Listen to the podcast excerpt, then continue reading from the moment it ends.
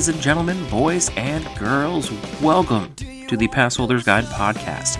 My name is Adam, and I'm here to share some tips, tricks, and secrets to the theme park capital of the world. You may be wondering, who am I? I am a Florida native, a Central Florida local, and I've been a seasonal or annual pass holder to every theme park here in the Central Florida area. Not to mention, I used to work for one. Each show, I'll be here to entertain you, maybe even educate you on a particular topic, as well as go over some up to date news and announcement at each park. Lastly, we're going to have story time. Those are going to be some cast member, team member, and ambassador stories. Hopefully, we can throw in some interviews, some other tidbits, and I can uh, bring you one hell of a show. Please,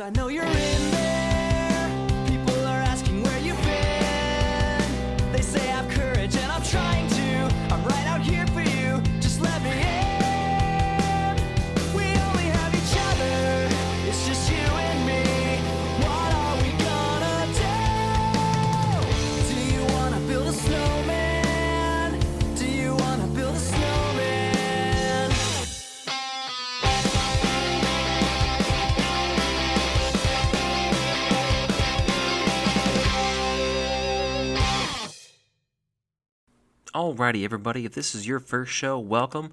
This is not your first show, welcome back. We're going to continue our history lesson on the Disney parks, and we're moving on to Epcot Center. We're going to look at the past, present, and the future, as well as the food and the festivals that make up one of my favorite parks. We all know that Walt Disney built Disneyland, and Roy Disney built Magic Kingdom. Well, if you didn't know, take a look back at episode 3, but let's look at the creation of Epcot Center.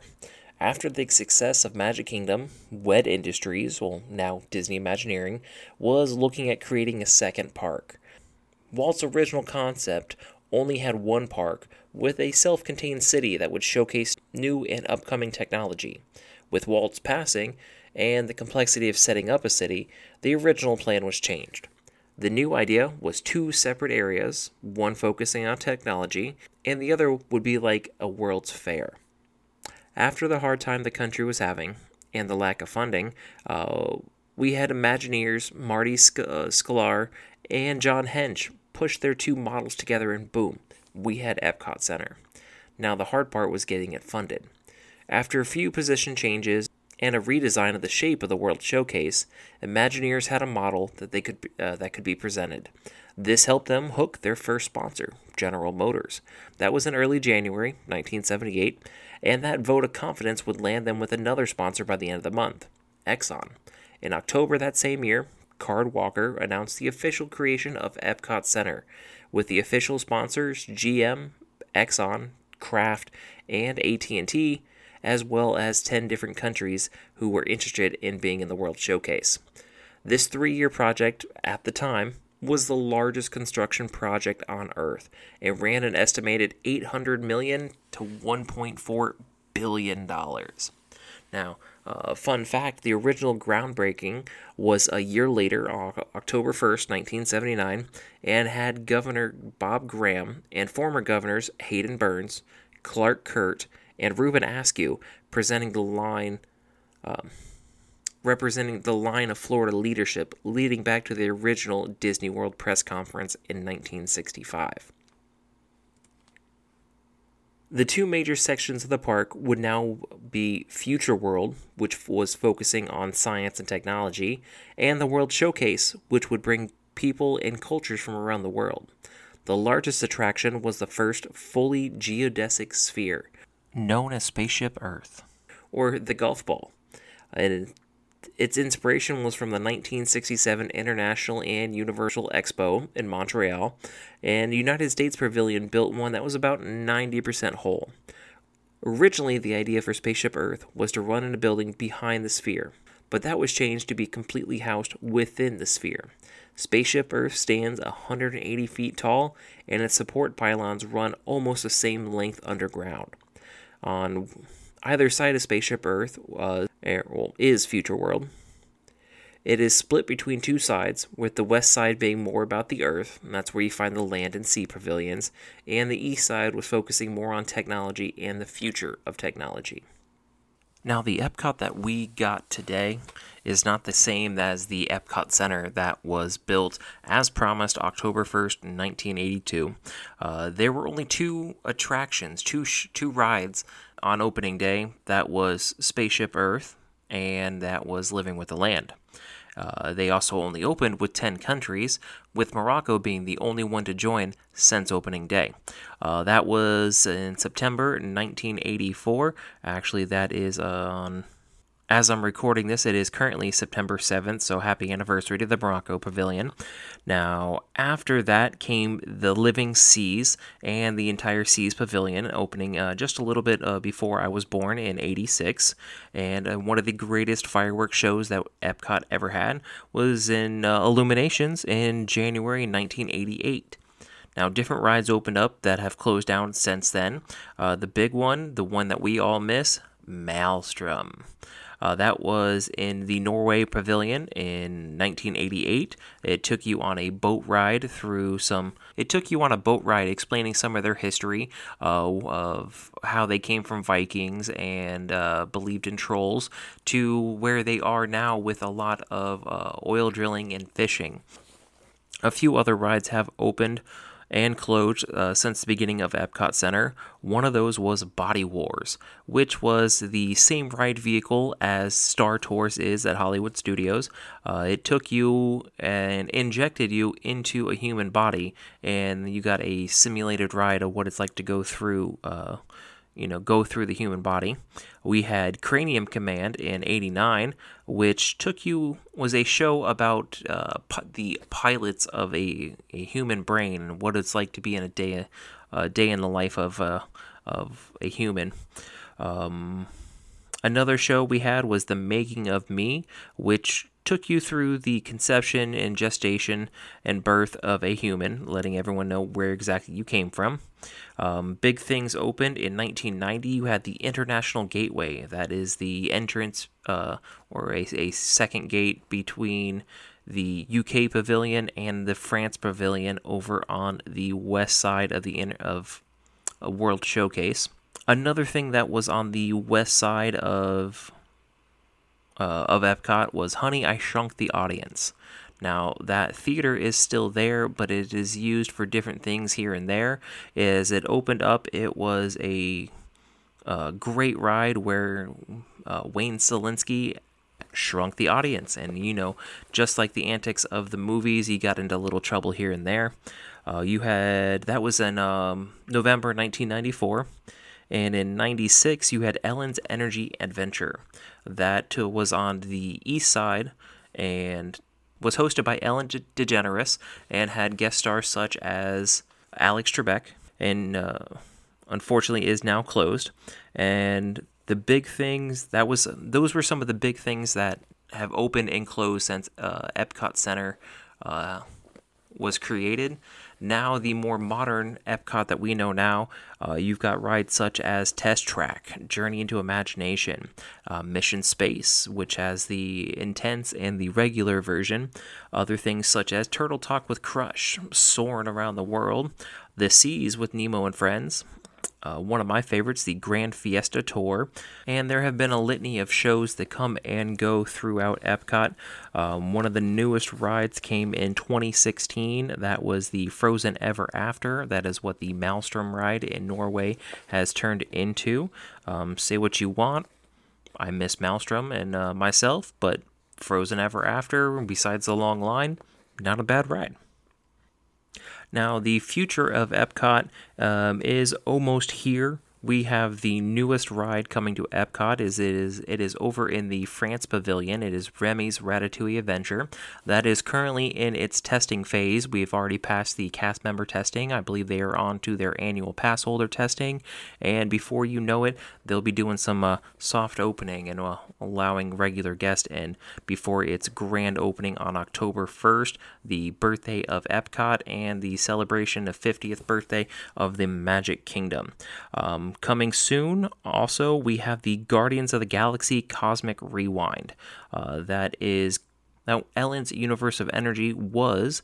It is going to be one of the largest indoor roller coasters and, and very exciting things to come in Epcot. Now, all these new rides that we know today didn't really start uh, coming into the late 90s, early 2000s, so something else had to change, and that is when Epcot decided to do festivals. So, now I learned something new. Uh, we're researching this topic. The first festival that Epcot did was actually the Flower and Garden Festival. That started in 1994, and there was a wine festival which only ran for a week in 1995. The following year, 1996, from September 27th to October 26th, was the first official food and wine festival, which really kicked it up. Um, we started getting f- extra foods from around the world, uh, countries that were not in the World Showcase, and it has evolved ever since to the Food and Wine Festival that we know now. Now you're getting dozens of extra countries to go uh, serving many different dishes of things that you would not be able to get without traveling the world, all while walking around the World Showcase. So, not to mention, there's a few drinks that uh, go along with those and make it really great. Now, the Flower and Garden Festival did evolve to meet the same expectations of the Food and Wine Festival. It just happens in the spring, where Food and Wine is in the fall. Um, but in between those, Epcot decided, eh, we're just going to do festivals year round, and we get the Festival of the Arts, where a lot of uh, artists and vendors get to come in, show off their artwork, and uh, will hopefully uh, sell a few pieces. And I don't know how, but I almost forgot to talk about the World Showcase. Now, World Showcase started as 10 countries. It was uh, expanded to 11 shortly, uh, about two years after Epcot Center opened. And Disney decorated all but one of those pavilions, and that was the Morocco Pavilion, where the King of Morocco actually sent one of his architects and helped uh, uh, Disney Imagineers get an authentic feel for that pavilion. So that one, you actually feel like you've been transported to the Middle East and you're in the middle of Morocco. Now, these countries, uh, thanks to the international college program, are, well, were staffed by actual people from those countries. Now, it's pretty cool if you can uh, catch one of them where you can strike up a conversation, you can learn a lot about their home country from a native person of that country. Now, those people are only here for you know a short time. They study, they work, and uh, well, they do a lot of playing there, but but you can get an authentic feel of what it's like uh, to be from that country. Now, a lot of these pavilions offer some uh, homemade cuisine, uh, such as the school bread in the Norway or Arendelle Pavilion. Uh, you can also get some authentic French uh, wine and champagne, and you can't miss the beer in the Germany Pavilion. Now, Epcot has a lot more to offer than what I've uh, just what I've been able to talk about. Um, I plan on going uh, in depth on the rides that are no longer with us on another show that'll be upcoming. I got a lot of research, a lot of uh, YouTube videos of some home movies to watch before I bring that one to you. But feel free to head out to Epcot you know, try their rides, try their food, and don't forget to go around the World Showcase. And it's more than shopping, and uh, hopefully we can get those international cast members back to get a more authentic feel.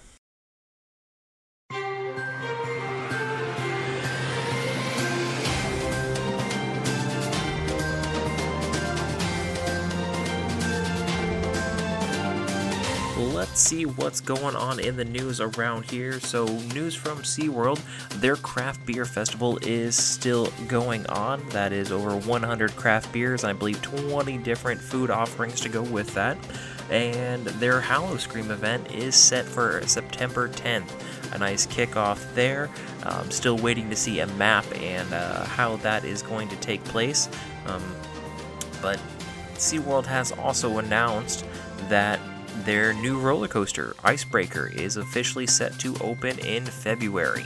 So uh, be prepared for that. That is uh, right next to Shamu Stadium, uh, right outside of Wild Arctic, and their sister park over in Tampa, Busch Gardens, as uh, their new roller coaster set to open in March of next year.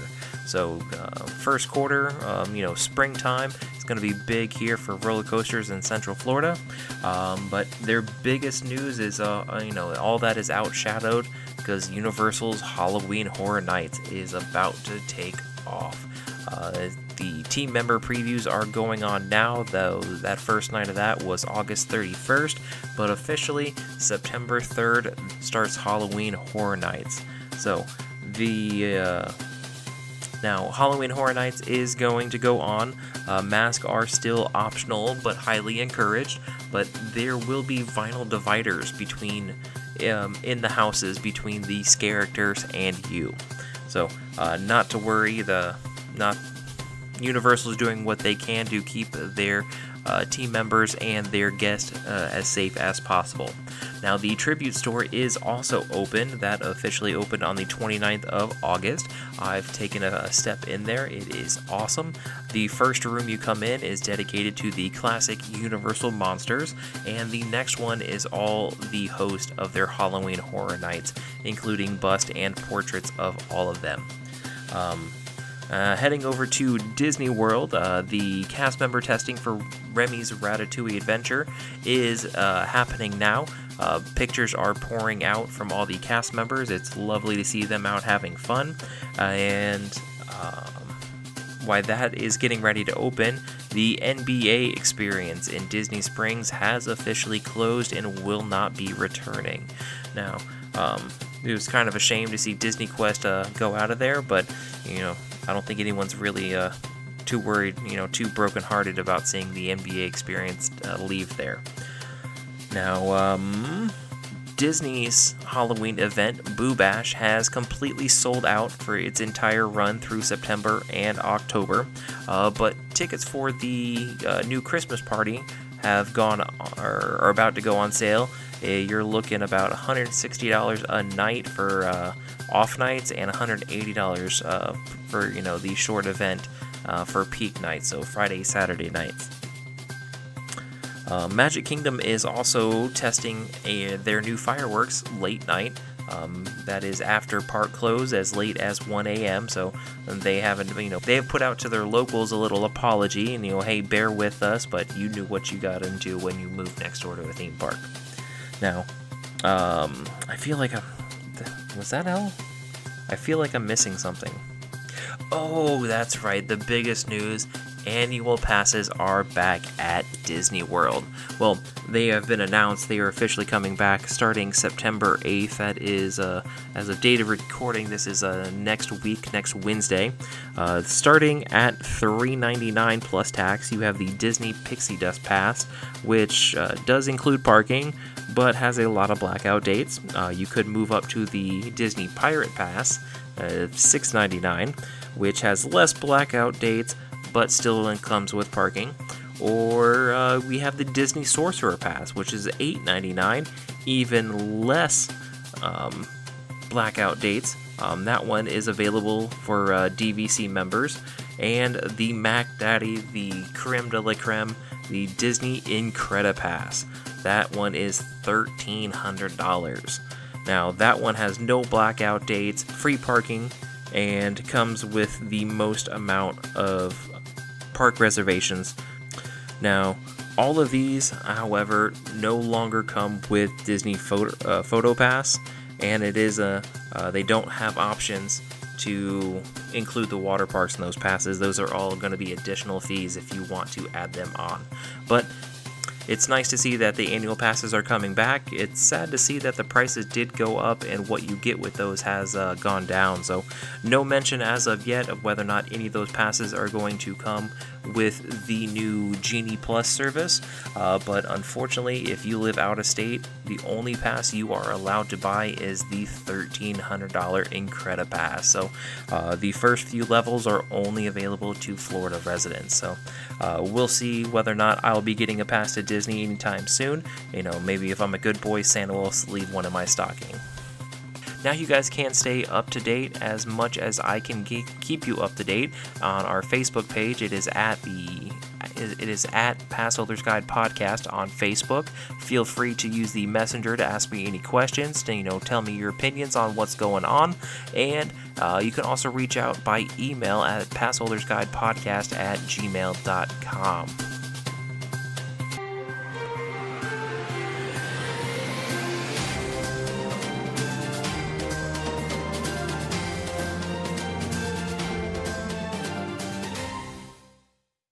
Alrighty, everybody. Now, on episode 8, I did tease we are going to be doing a giveaway for episode number 10. So stay tuned to episode number 10. Uh, it'll tell you how to enter, and uh, everybody is eligible. Doesn't matter if you're supporting me as a, as a friend, as a family, or just a random stranger that likes to talk, you know, listen to about theme park stuff from around the world. Now, I will tease you with this. It is going to be a two part giveaway. So, um, you know, the first items have already been purchased, they are here, and the second ones uh, should be getting delivered in the next few days. So, you know, stay tuned. Episode number 10 should be out mid September, and uh, we'll see uh, who gets to win.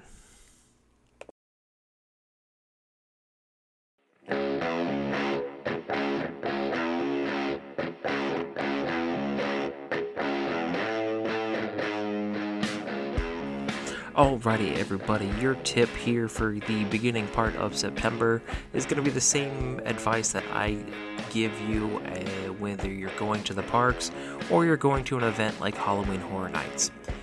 Get there early, get there often, and go as long as you can. So, when it comes to theme parks, be there at park opening. Yes, sometimes it is a pain to get up early and to be at those front gates, standing there waiting for security to open up the uh, the gates, but it is totally worth it. Personal experience of took a few uh, new people to the parks with me. We were there at park opening. We had three rides in in the first hour we were there. Two of those being major rides and all making our days worth it. Now, that same advice applies to special events like Halloween Horror Nights. If you can get in early, get in early. I also recommend, especially for those events, go as early as you can. Those events run normally for about two months. Go in month number one, in this case, go in September, go during the week, and get there as many times as you can if you have multiple day passes.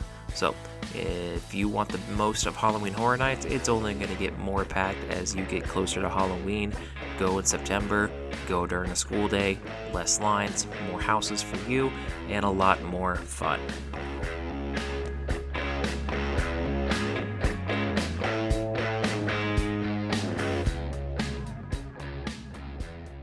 Alrighty, it is story time. I have a new uh, person here, so, uh, guys, somebody you guys have never heard of. His name is Jay, and he has the benefit of being well a former cast member and a former team member. So he's got lots of stories. Hopefully, he'll share a few with us. Jay, when I say story time, what do you think? What do I think? Uh, I'm thinking of a story from Universal, honestly, that comes to mind. Uh, it's rather short but shocking to tell you the truth. It was a normal day uh, working at the Hogwarts Express, and there was a bit of a commotion. Turns out that in front of Forbidden Journey, a uh, gentleman decided to try and take a little girl from their family and uh, like kidnap kidnap her honestly he snatched her in front of forbidden journey and ran all the way up to the hogwarts express because most of the time people think that there's an exit there which is it's just our exit of the attraction.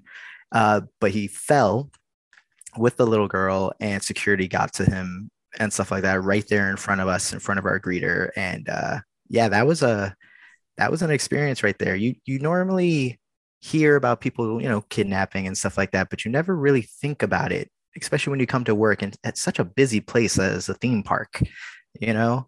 And here he is, just snatching a little girl. I believe the girl was maybe three, four years old and stuff like that. And uh, he just decided to take her. And uh, luckily, they caught her. Eh, I mean, caught him. And uh, I don't know where he was going because there's no exit back there and stuff like that. But uh, security nabbed him in front of us. Uh, guests, honestly, were very upset. Clearly, uh, they proceeded to kick him every now and then when he was on the ground before security had gotten to him because, you know, leave it to a situation like that where everybody bands together, you know, say what you want about certain things, but don't try and steal a kid. You know, people will go ahead and uh, attack you for that. so yeah, that was a that was an interesting story at Universal there. Yeah, you're going to get your justice from the public there, and and being a father of a young child, I'm sure I would have uh, joined in, but mm-hmm. I have a little one myself, so you can't make this this stuff up, but this is the stuff you just love to hear.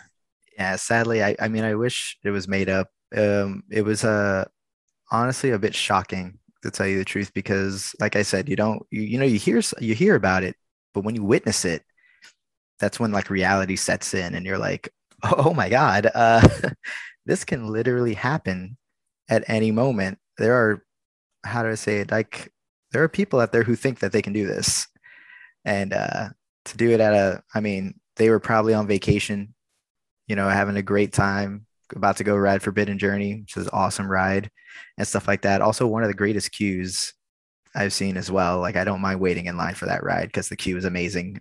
And next thing you know, you're being snatched up and ran away by a stranger. And you're, if you're going to go all the way through the queue, you might as well go on the ride and do that afterwards. But no, never mind. How about we just don't do that at all? Exactly right. Just maybe not do it. Uh, just go through the queue, ride the ride, and go about your day. That's right. we'll we'll leave the kidnapping for you know never. Exactly. That's that's not a thing. Just don't take someone's kid. well, Jay, we appreciate you sharing a story with us. Um, anybody else, if you know a, a cast member, a team member, an ambassador, anybody who works at a uh, one of our lovely theme parks here in the theme park capital of the world, uh, point them to the the Facebook page, uh, the email, Pass Holders Guide uh, podcast at Facebook or Pass Holders Guide uh, podcast at Gmail. Let I want to get their stories. I want to get stories like this out, and you know, you know, Jay, you know, put a few years in, so he's seen a few things. But I want to I want to know what everybody's seen. So um, send them to the Facebook, to send them to the email, send them to the messenger. I'll read it. I'll read stories out, you know, anonymously, just so you know nobody gets fired. So Jay, I appreciate you coming on and sharing your story, and hopefully we can get you back on again. Oh, thank you for having me, and um, I'd love to come back on. I got plenty of stories.